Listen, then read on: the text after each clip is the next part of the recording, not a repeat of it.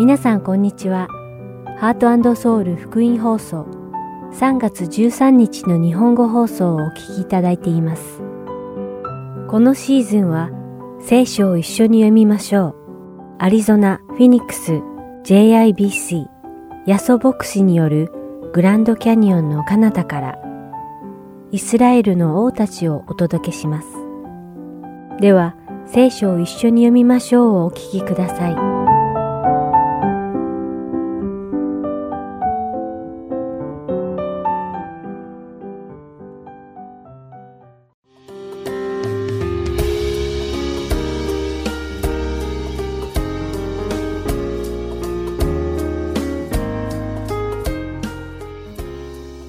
さんこんにちは。聖書を一緒に読みましょうのお時間です。お相手はダイヤモンド優子がお送りします。先週もお話ししましたが、私たちは恵みの時代を生きています。それはつまり、私たちは立法を守ることで救いに至るのではなく、立法を成就されたイエス様を信じることで、イエス様の義が私たちに着せられ、何の努力もなしに恵みだけで救いに至るようになったのです。しかしここで私たちが忘れてしまってはいけない重要なことがあります。それは立法が廃棄されたのではないということです。つまり、神様は依然として私たちに義を求めておられるということです。皆さんの中には立法を守ることでは義に到達することはできないのに、神様は私たちにどうして義を要求されるのですか？と疑問に思っている方もいらっしゃるかもしれません。では一体どういうことなのでしょうか？イエス様がこの世におられた頃、当時の立法学者たちやパリサイ人たちは神様の御言葉を熱心に勉強し、立法を守るために実にたくさんの努力をしていました。立法を守ったかどうかという意味では、彼らは立法を守っていたと言えるでしょう。しかし、イエス様は彼らのような義は天国に行けない義だとおっしゃいました。どうしてでしょうか？なぜなら、立法学者たちやパリサイ人たちは、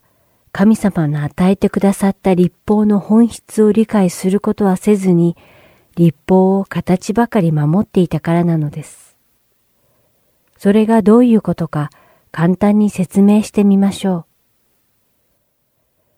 では、皆さんの兄弟姉妹が非常に難しい状況に置かれていると考えてみてください。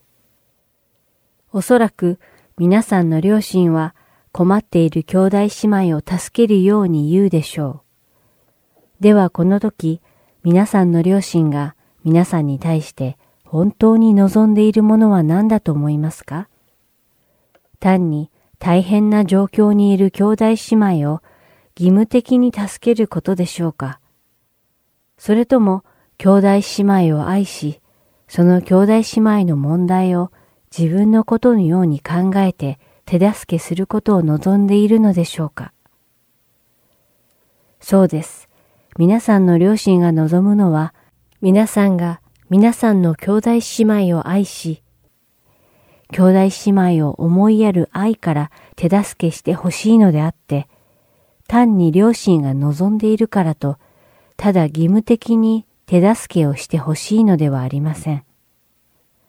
神様が神の民に立法を与えてくださったのも同じ理由なのです。神様が立法を定められたのは、私たちが義務として立法を守ることが目的ではなく、神様は私たちに清く生きてほしいと望んでおられるからです。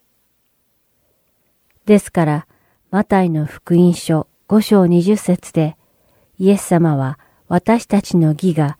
立法学者たちやパリサイ人たちの義より勝っていなければ、決して天の御国に入ることができない、と立法の本質についても言及されたのです。そして続く21節で、イエス様は殺人に関する説明をしてくださいます。多くの人は誰かを実際に殺すという行為さえしなければ殺人ではないと言います。しかしイエス様は殺人の本質について述べておられます。イエス様によると、人の憎しみや怒りが殺人を犯させると言われています。そして続く21節で、イエス様は、人は人を殺す者は裁きを受けると言うけれど、殺人の本質は憎しみや怒りであるので、兄弟姉妹に対して怒る者や憎む者は誰でも裁きを受けなければならない。と立法の本質を理解するように教えてくださいました。このように立法学者たちやパリサイ人たちの義よりも勝る義とは、立法を形ばかり堅くなに守るのではなく、立法の本質を理解し、それを守って生きている人の義を意味するのです。それではここで、マタイの福音書5章20節から26節を読んでみましょう。誠にあなた方に告げます。もしあなた方の義が立法学者やパリサイ人の義に勝るものでないなら、あなた方は決して天の御国に入れません。昔の人々に人を殺してはならない。人を殺す者は裁きを受けなければならないと言われたのをあなた方は聞いています。しかし、私はあなた方に言います。兄弟に向かって腹を立てる者は誰でも裁きを受けなければなりません。兄弟に向かって脳なしというようなものは最高議会に引き渡されます。また、バカ者というようなものは燃えるゲヘナに投げ込まれます。だから祭壇の上に供え物を捧げようとしているとき、もし兄弟に恨まれていることをそこで思い出したなら、供え物はそこに祭壇の前に置いたままにして、出て行って、まずあなたの兄弟と仲直りをしなさい。それから来て、その供え物を捧げなさい。あなたを告訴する者とは、あなたが彼と一緒に途中にある間に早く仲良くなりなさい。そうでないと告訴する者はあなたを裁判官に引き渡し、裁判官は下役に引き渡して、あなたはついに牢に入れられることになります。誠にあなたに告げます。あなたは最後の一コドラントを支払うまではそこから出ては来れません。いかがでしたでしょうか？皆さんは立法の本質を理解して毎日を過ごしているでしょうか？ぜひ今一度よく考えてみてください。このプログラムではこれから数週間にわたって立法の本質について学んでいきたいと思います。そしてこのプログラムをお聞きの皆さんが神様が私たちに与えてくださった立法の本質をしっかり理解できるように祈ります。それでは今日の聖書を一緒に読みましょうはここまでです。また来週お会いしましょう。お相手はダイヤモンド優子でした。さようなら。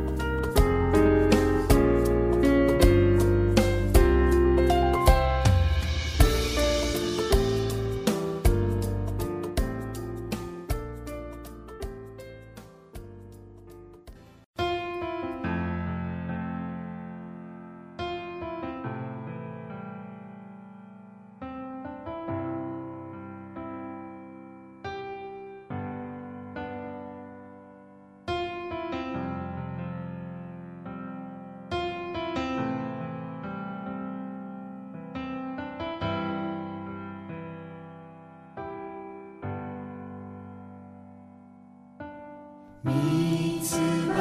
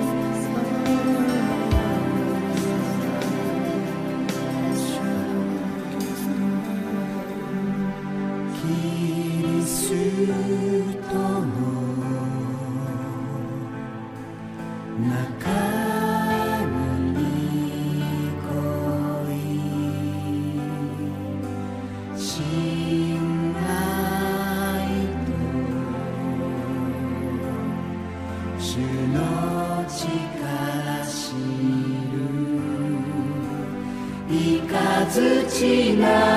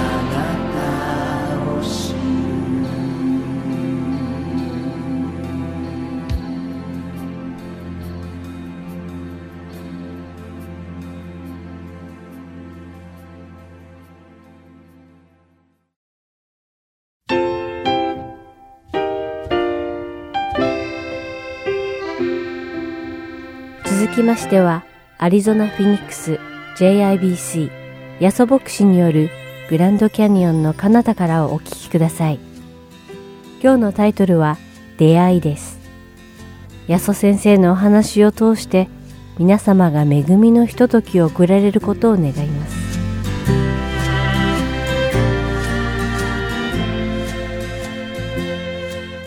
はい、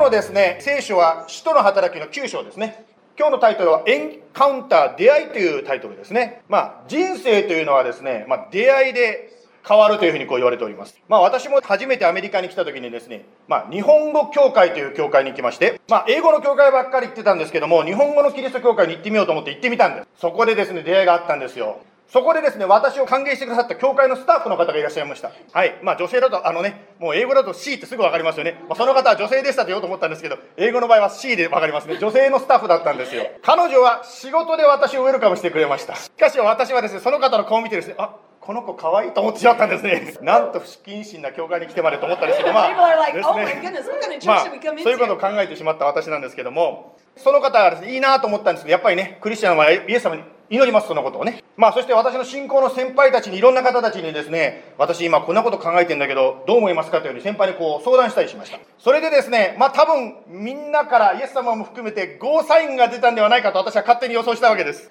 と思ってですね、2月のある日、思い切ってプロポーズをしました。そのビデオを出しましょう。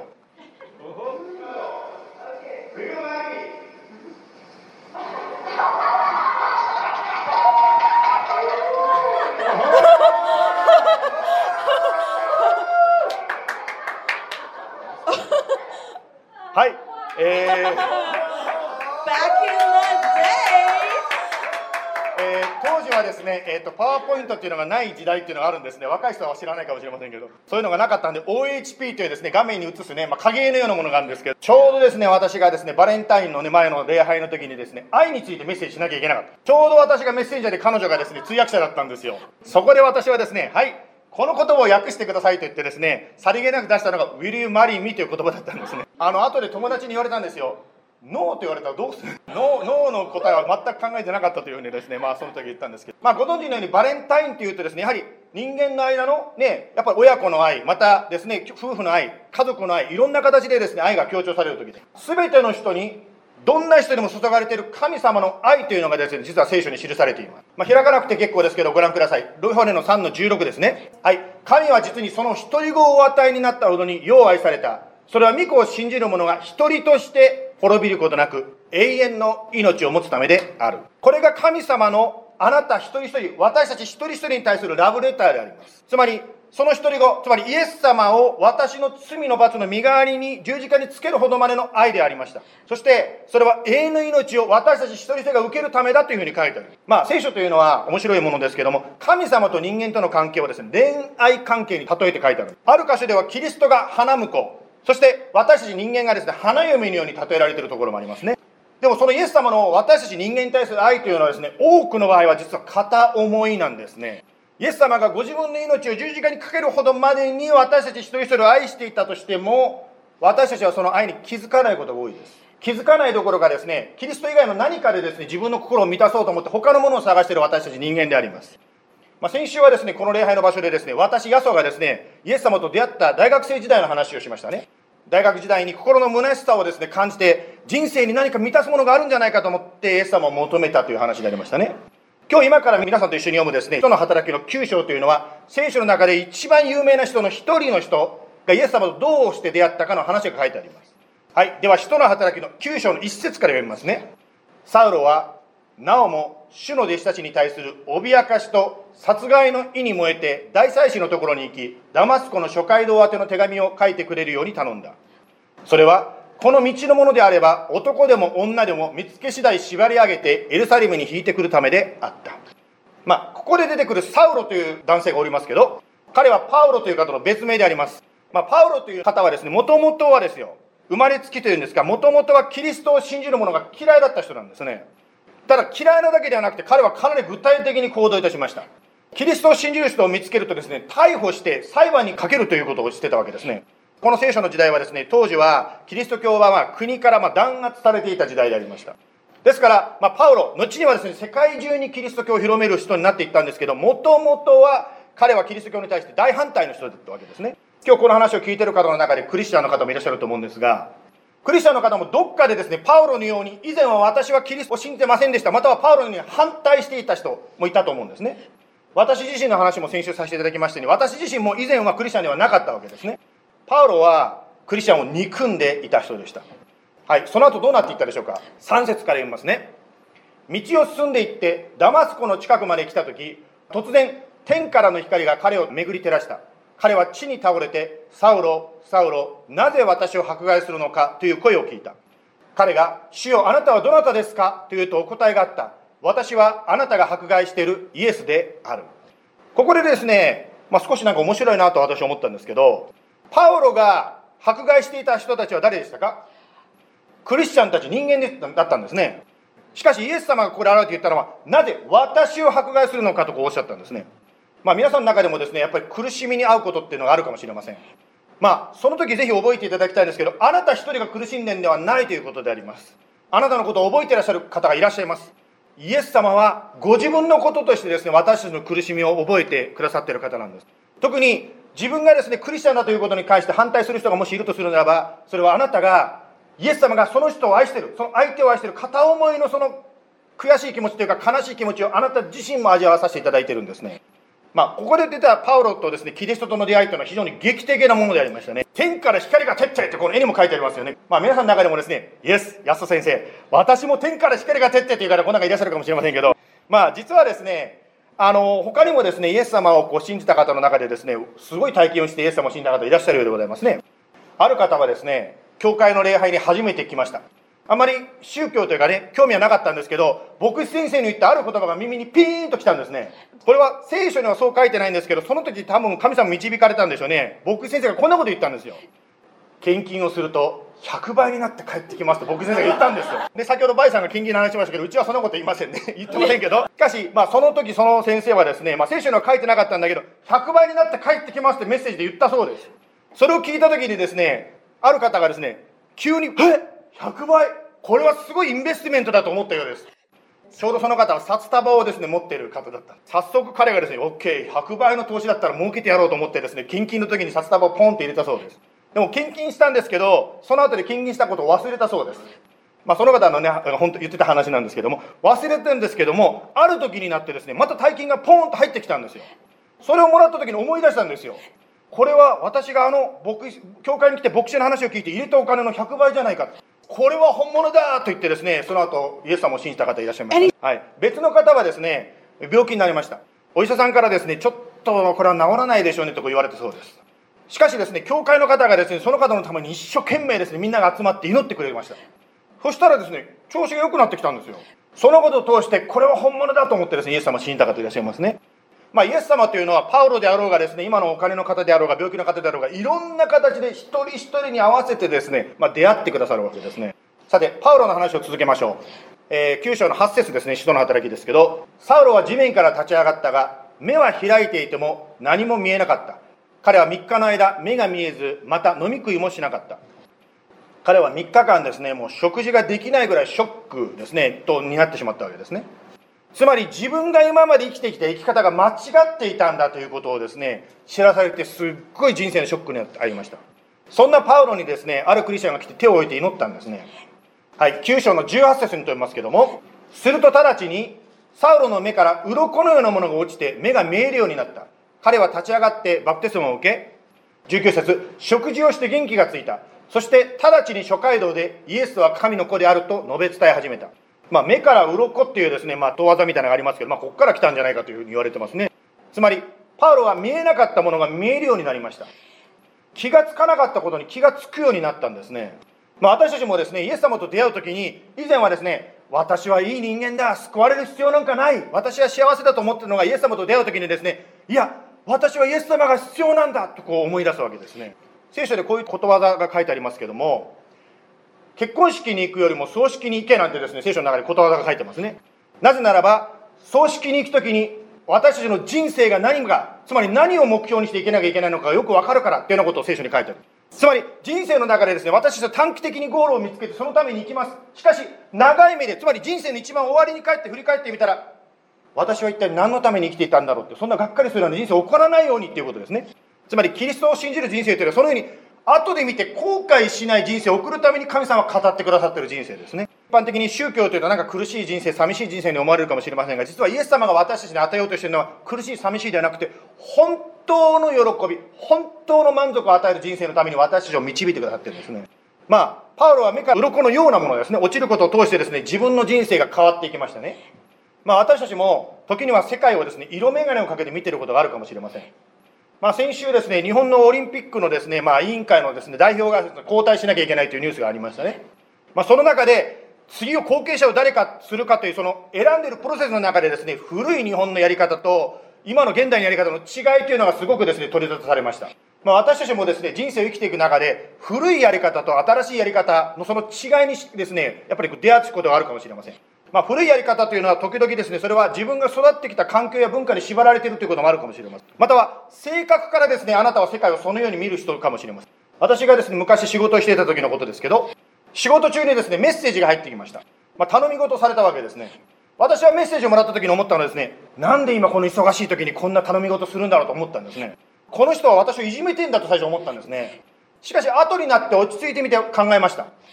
この人は私をですね、いじめるためではなくて、私を頼って私に頼んできたんだということが分かりました。それがあってからですね、私自身ですね、そういうふうに忙しい時に頼まれてもですね、あ、これは私をですね、困らせるためではなくて、私を頼ってやってんだというですね、メッセージの一つの見方すらも変わってきました。同じメッセージ一つでもですね、受ける人によってですね、敵対する関係になってしまったりですね、関係が近くなるということもあるんですね。パウロはですね、目が開かれて見えるようになりました。実はこのパウロのイエス様とのエンカウンター、出会いの話というのは、ここ9章だけではなくて22章にも出てくるんですね。はい。ですから22章に飛びますけども、22章の3節でパウロはですね、自分のイエス様との出会いをこのように語りました。私はキリキアのタルソで生まれたユダヤ人ですが、この町で育てられ、この町というのはエルサレムですね、この町で育てられ、育てられ、ガマリエルのもとで私たちの先祖の立法について厳格な教育を受け、今日の皆さんと同じように神に対して熱心なものでした。まあ、このようにですね、パウロはですね、どこに行ってもですね、自分のイエス様との出会いの話をしたいでございますね。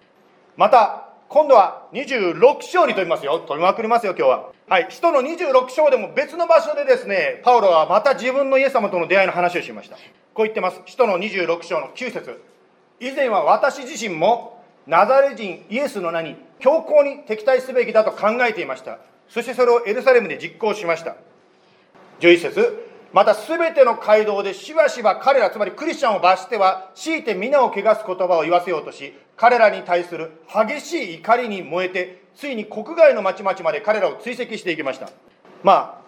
パウロはですね実は今26章のところはどういう背景かと言いますとねパウロ自身も裁判にかけられてしまうわけですね。その時当時はですね思い出していただきたいんですけどもキリスト信仰が禁止されていた時代でした。パウロは裁判にかけられて何を語ったかということですね。彼が法廷で何を言ったかというとですね論理的にキリスト教を弁護するようなそんな話をしなかったんですね。そうではなくてただ自分の体験をですね、えー、裁判に出てるそのですね裁判官たちの前またそれを聞いてる人たちの前で自分の体験を話したんですね。ここで今日のこのパウロの話から学ぶ一つのことがあります。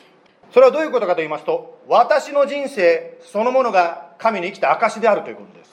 つまり神を信じるあなたの人生そのものが神様が生きているということの証になりますよということであります。キリスト教の信仰というのはですね哲学とか倫理ではなくて実際に神が生きて働かれることそこに大きなポイントがあります。言い方を変えるならばイエス様が本当なのかということを知りたいんであるならばクリスチャンを見ればわかるということです。まあ、というとですね、これは牧師先生がこう言うとですね、皆さんも多分座ってる方こう思ってると思うんですけど、私もずっと座ってた人ですから、こう思うと思うんですね。えー、先生、そんなこと言われたってね、クリスチャンが神様を示すんですか？そんなのちょっと困りますよ、先生、そんなこと言われたらと思うと思うんですけど、肩に思わず力が入ってしまうわけですね。急にですね、家族の前に立った時ですね、言葉遣いも変えないといけないですね。母ちゃん、飯って言ったらですね、お母様、ご飯をいただけないでしょうか？って、もう綺麗な言い方しないと、神の栄光を表せないんじゃないかと思ってしまう。また、ご主人ですね、はい、飯って渡さないで、あなた、どうぞ、ご飯よってですね、もうやんなきゃいけないんじゃないかと思う。つまり、私たちがキリストのですね、よし、栄光を表すと証しをするぞというふうにやると肩にまず力が入りますね。人間の力でそういうふうにやるとどうなるかというとボロがどうしても出てしまうわけです。まあ、他人の目をですね気にする。つまり他人に見せつける信仰になってしまいます。またそれがですね彼にうまくですねいいとこ見せられたりすると今度は自分の手柄になるわけですね。手柄私がやったんだ。覚えてください。私たちが信じているのは自分ではなくてイエス様であります。つまり私たちの人生を通して表されるのは私たちのがどれだけ立派な人間かではなくてイエス様がどれだけ素晴らしいかということであります。私たちがイエス様と共に毎日生きていく中で私たちの成功も失敗もいろんなところを通してイエス様ご自身が働かれるということなんですね。先週も学びましたように私たちイエス様に日々聞きイエス様と共に生きていく中で私たちの人生を通してイエス様が輝かれるんです。先日もですねある時ですねわあ安さんの家族素晴らしいって言われたことが実はあったんですよ。しかしその時私たちが覚えてるのはですね家族でわーわい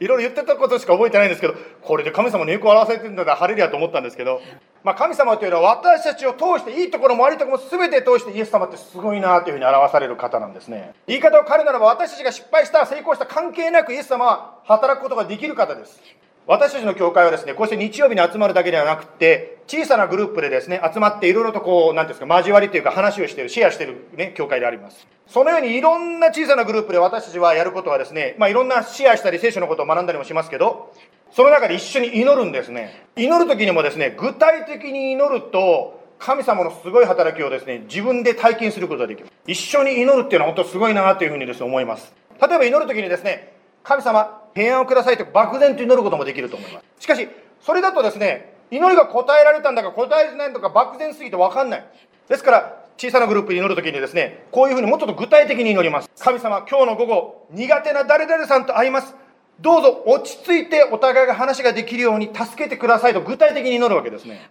その時に平安でですね、会話が進むことができるならば、あこれイエス様働いたんだとこう分かるわけですね。先日ですね、私の娘がですね、バイト先から電話してきました。車が故障したという電話でした。助けに来てくれってそういうことだったんです。それを電話を取ったお下ろした後ですね、私が考えたのは、どうやって車を家まで持ってこうかとか思ったんですね。しかし、まあ、牽引のことばっかり考えてたんですけど、まあ、牽引とあと修理ですね。牽引のことばっかり考えてたんですけども、車で運転しながら彼女の時に行きながら別の考えが湧いてきました。なぜこの車が動かないと答えを決めつけるんだろうと運転しながら思ったんですね。車が動くようにどうして私は祈らないんだろうという、ふっと考え方が湧いて、そこでですね、その考え方、まあ、悔い改めてとクリスチャン言いますけど、悔い改めて車の中でですね、神様、どうぞこの車が動くように助けてくださいと運転しながらですね、迎えに行きながらですね、車が動くように祈りました。娘のところについてエンジンかけました。やっぱりダメでした。しかしもう一回やったんですね。そしたらエンジンがかかったんですよ。え、これってそのまま帰れるのかなと思ってギアを入れたらですね、車が動き出したんですね。で、すぐにですね、子供たちに言って、早く早く乗って乗って、もうこのまま止まんないうちに家に帰るからって言ってる。まあ、その日はですね、本当に安全にね、まあ家まで車を持って帰ることができたんです。祈ってみないとわからないものっていうの結構あります。特に、これは私個人の体験なんですけど、他の人と一緒に祈るっていうのは本当に力があるなと思いますね。はい。まあ一番目のポイントですね。私の人生そのものが神様の生きた証になるというのは今言ったことでございます。神様いるんだ。イエス様すごいなってこう思うわけですね。2番目最後のポイントですけども感謝の心を持って隣人に使いましょうということです。感謝の心を持ってあなたの隣の人に使いましょう。パウロがイエス様と出会った証というのは使徒の働きという一つの書物だけでも3回書いてありましたね。それだけではなくて他の新約聖書の箇所でも出てきます。つまりこれはどういうことを言ってるかと言いますとパウロ自身は自分の人生の中で何度も何度も自分がイエス様と出会ったことを思い出していたということであります。彼はですね、世界の歴史の中でですね、大きな変化を、変革を与えた人でありますけど、そのことよりも自分がイエス様と出会ったというそのベース、最初の部分にいつもですね、心が戻っていたようです。つまり自分がどういうところからイエス様に見つけ出されていたのか、イエス様と出会ったのかということで。私はこのような人生を送っていたのに、私が、イエス様が私に出会ってくださったという、その感謝の気持ちがですね、その中で何度も何度も出てくるんです。そこには神の恵みの証があります。クリスチャンというのはパウロだけではなくて、やはり特別な人間ではなくて、やっぱりいろいろと人間だからあるわけです。忘れたいような過去もあるかもしれません。しかし、イエス様は、その過去のですね、人生、その忘れたいようなものも肥やしにして美しい実を実らせることができるんですね。あなたの過去の体験が、今日そして明日、あなたの周りで困っている方、またあなたと同じような環境にいる方を励ます、また相手をいたわるきっかけになるんですね。パウロは人生の最後に、まあ、テモテへの手紙というのを書きました。第一テモテの一章の15節にですね、パウロは人生を振り返ってこのように書きました。キリストイエスは罪人を救うためにこの世に来られたという言葉は誠であり、そのまま受け入れるに値するものです。私はその罪人の頭です。16節そのような私が憐れみを受けたのはイエス・キリストが今後彼を信じて永遠の命を得ようとしている人々の見本にしようとまず私に対してこの上もない寛容を示してくださったのです。パウロは自分の人生を振り返って何て言いましたか？私はこれだけのたくさんの功績を残してきたから最高の人だというふうに思ってたでしょうか？自分は罪人の頭だと彼は言いましたね。つまり最悪の人間だってこう言ったんですね。しかしそんな私もイエス様によって愛されて憐れみを受けた恵みを受けたと彼は言っています。もしこの話を聞いている方の中でですねいや私のようなものは神様に救われる価値がないと思ってるならばぜひ覚えてください。人類最悪の罪人だとパウロは思っていたようであります。そんな私がイエス様によって拾っていただいたのはそれはまず自分に対して私のようなものも救われるんであるならば他の人もどんな人でも救われるんだということを示すための見本だったとパウロは言ってますね。この受け入れられた愛されたという体験また罪の許しの体験この感動がですねパウロの人生の力になっていったのではないでしょうか。まあパウロの人生というのはですね彼の人生をよく見ていくと分かるんですけど大変なところをたくさん通りました。しかし彼はですねこの感動によって一つ一つ乗り越えていくことができたんです。第一コリントの15章の10節にパウロはこう書きました。私に対するこの神の恵みは無駄にはならず私は他の全ての人たちよりも多く働きました。しかしそれは私ではなく私にある神の恵みです。なぜ私たちはですね一生懸命勉強するんでしょうか？なぜ仕事しなきゃいけないんでしょうか？なぜ健康維持にですね力を注がなきゃいけないんでしょうか？なぜ人間関係を良くしようと努力するんでしょうか？全てには動機があるわけですね。それはイエス様の恵みに感謝してであります。そしてイエス様のその救いというのはこの地上の上の幸せにとどまらず永遠に続く神様の祝福なんですね。今日はですねパウロがイエス様と出会ったという証を通して2つのことをですね主に学んでまいりました。一つは私の人生そのものがイエス様が生きている神に生きていることを証しすることですよと言います。2番目感謝の心を持って隣人に仕えていきましょう。ではお祈りしてメッセージを終わりたいと思います。イエス様今日はパウロという方のイエス様との出会い救いの証を読ませていただきました。彼は本当にハードワーカー彼は本当に苦しい中でも忍耐し努力してきた努力家でありました。周りから反対されても彼は一人だけでも立ち上がって前に向かっていったような人でありました。そのパウロの心の内が何だったかを少し今日見させていただきました。それはこんな私が愛されたという感動でありました。どうぞこのバレンタインの時期私たちは人間関係のリレーションシップの愛を強調しますが特に今日もう一度このイエス様から愛されているというその愛を思い出させてください。パウロは反対を向いていた。いやイエス様に対して拳を振り返している人でありましたけどもそれでもあなたは彼を見捨てず彼を愛しそして彼を救いに導きました。同じように私たちもイエス様に背を向けていたそんな人間であります。イエス様に背を向けるということは私たちにとって罪を犯しているということになります。罪は私たちの心を汚します。それだけではなくてあなたを悲しませます。しかしそれでもあなたは私たちを見捨てないで私たちにずっと手を伸ばしてくださいました。失敗した時は私たちを励ましてくれまた立て上がらせてくださいます。誰も理解してくれない時もあなたは私たちを理解してくれます。そして私たちに力を与え新しい一日を進んでいく一歩を踏み出させてくださいます。どうぞ今日一人一人神様がどうぞその生きているイエス様どうか私たちの心にあなたご自身が示してくださいます。また今日この話を聞いている方の中でまだイエス様を信じてない方どうぞ今日話に出てきたように本当に神様がいるのか本当に示してください。そのような祈りを私たちはあなたの前に捧げたいと思います。どうぞ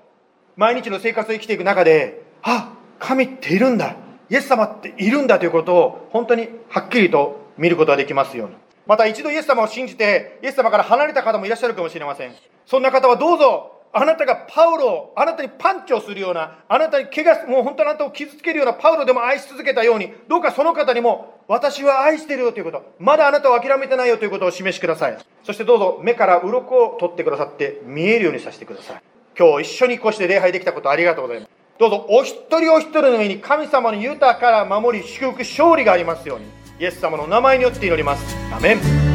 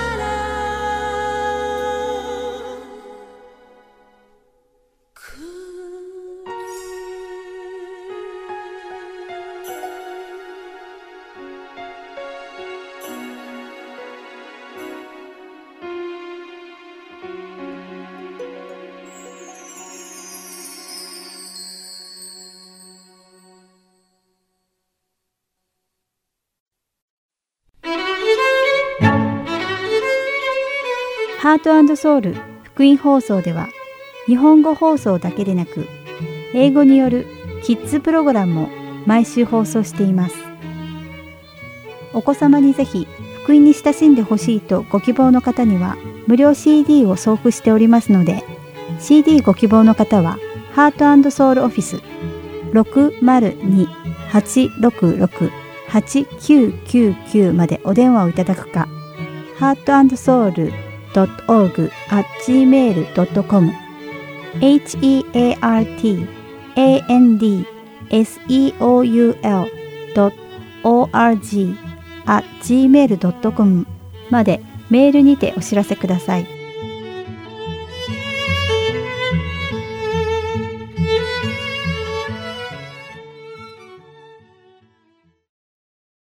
では、イスラエルの王たちをお聞きください。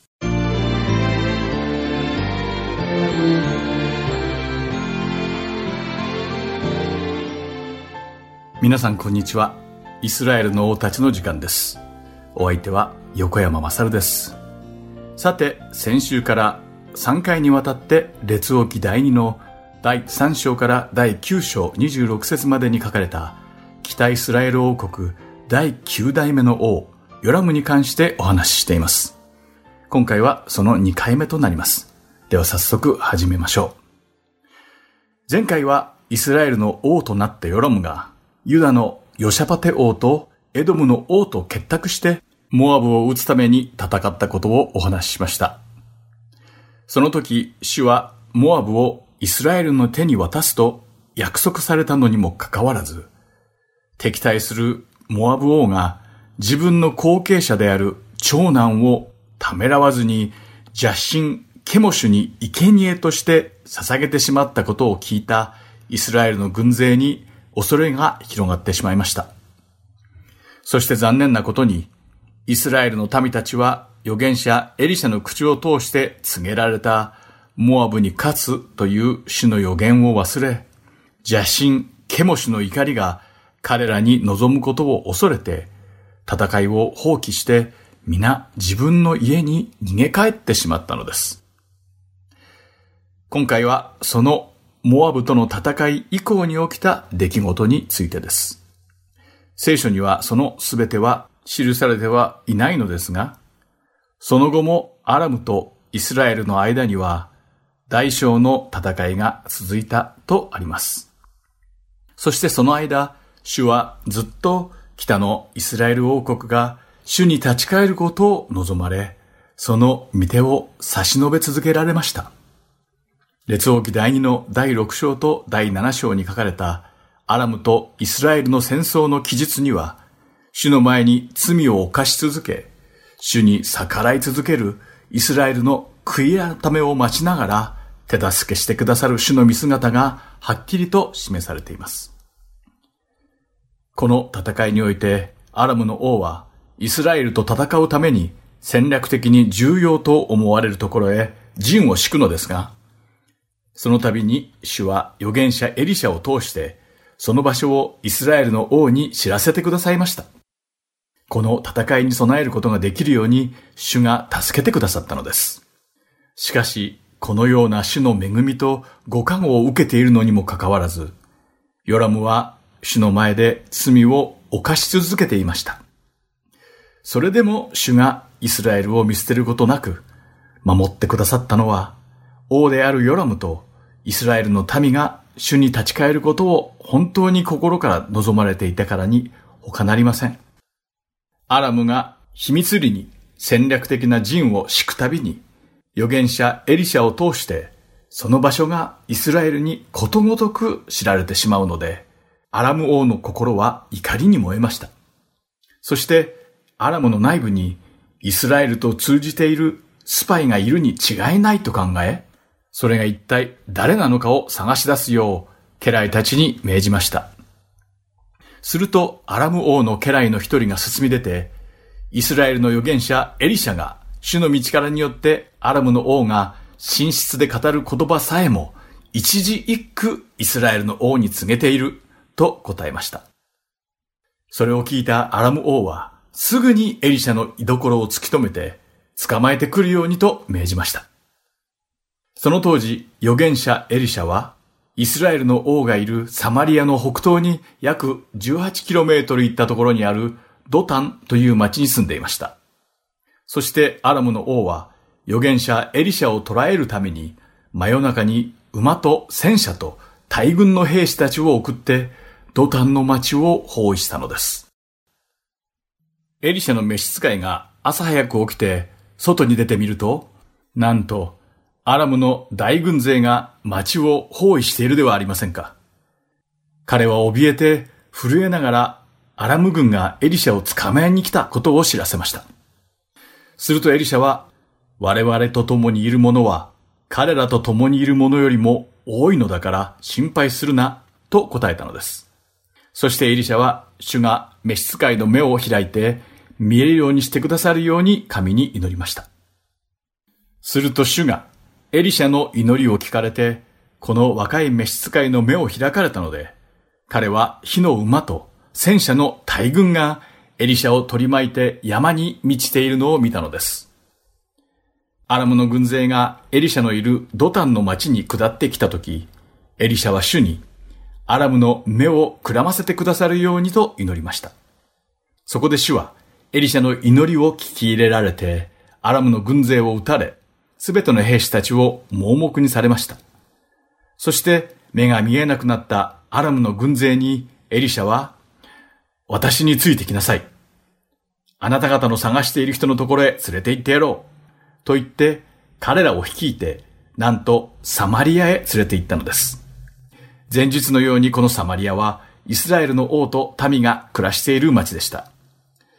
こうしてエリシャは、アラムの敵、イスラエルの町のど真ん中に彼らを連れてきたのです。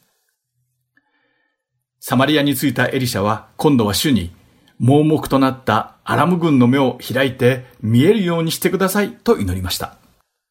すると主が彼らの目を開かれ、アラムの軍勢はなんと自分たちがサマリアのど真ん中にいることに気づいたのです。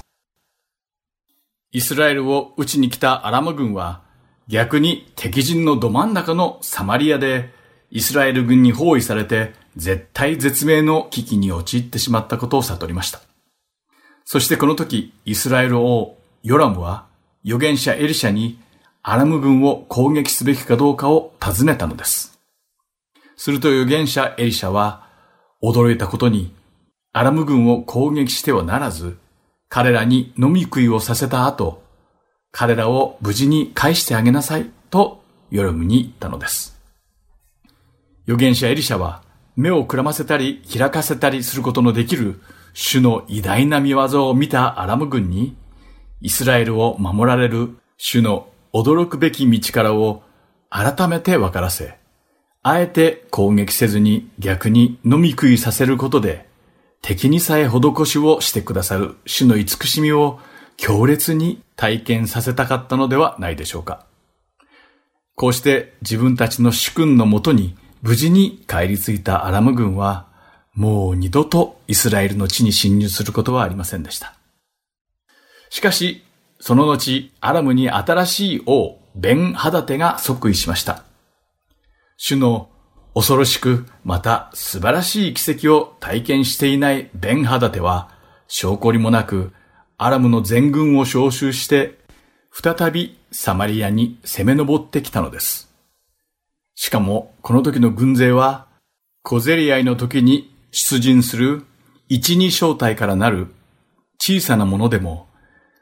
エリシャを捕らえようとした時の大軍勢でもなく、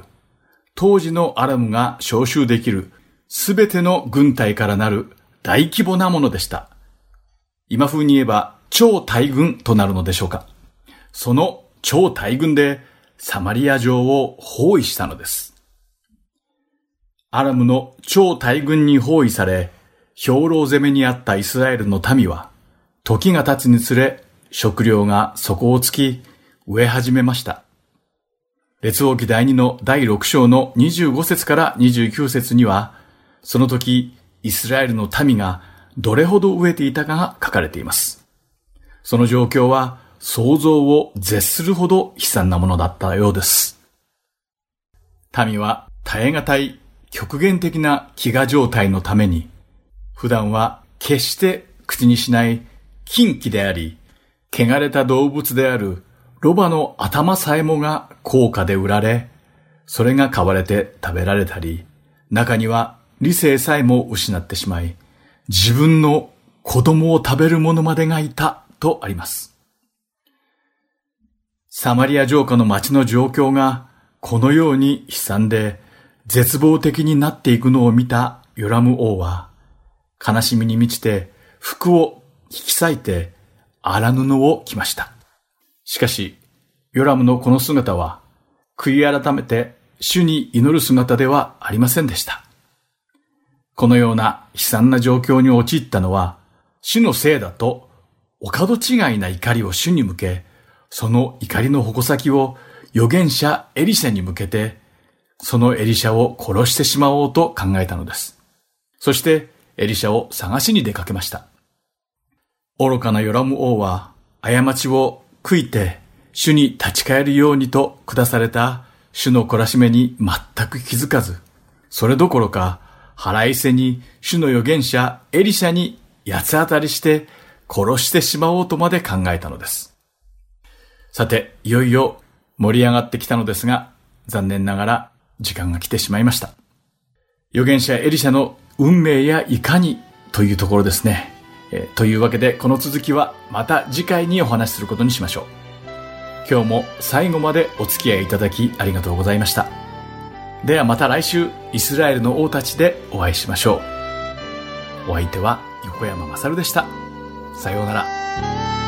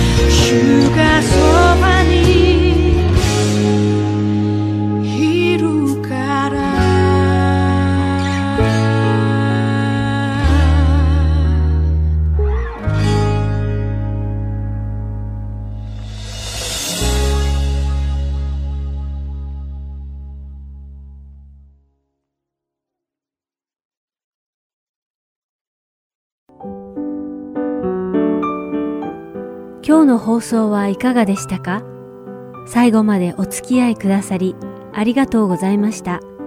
また来週お会いしましょう。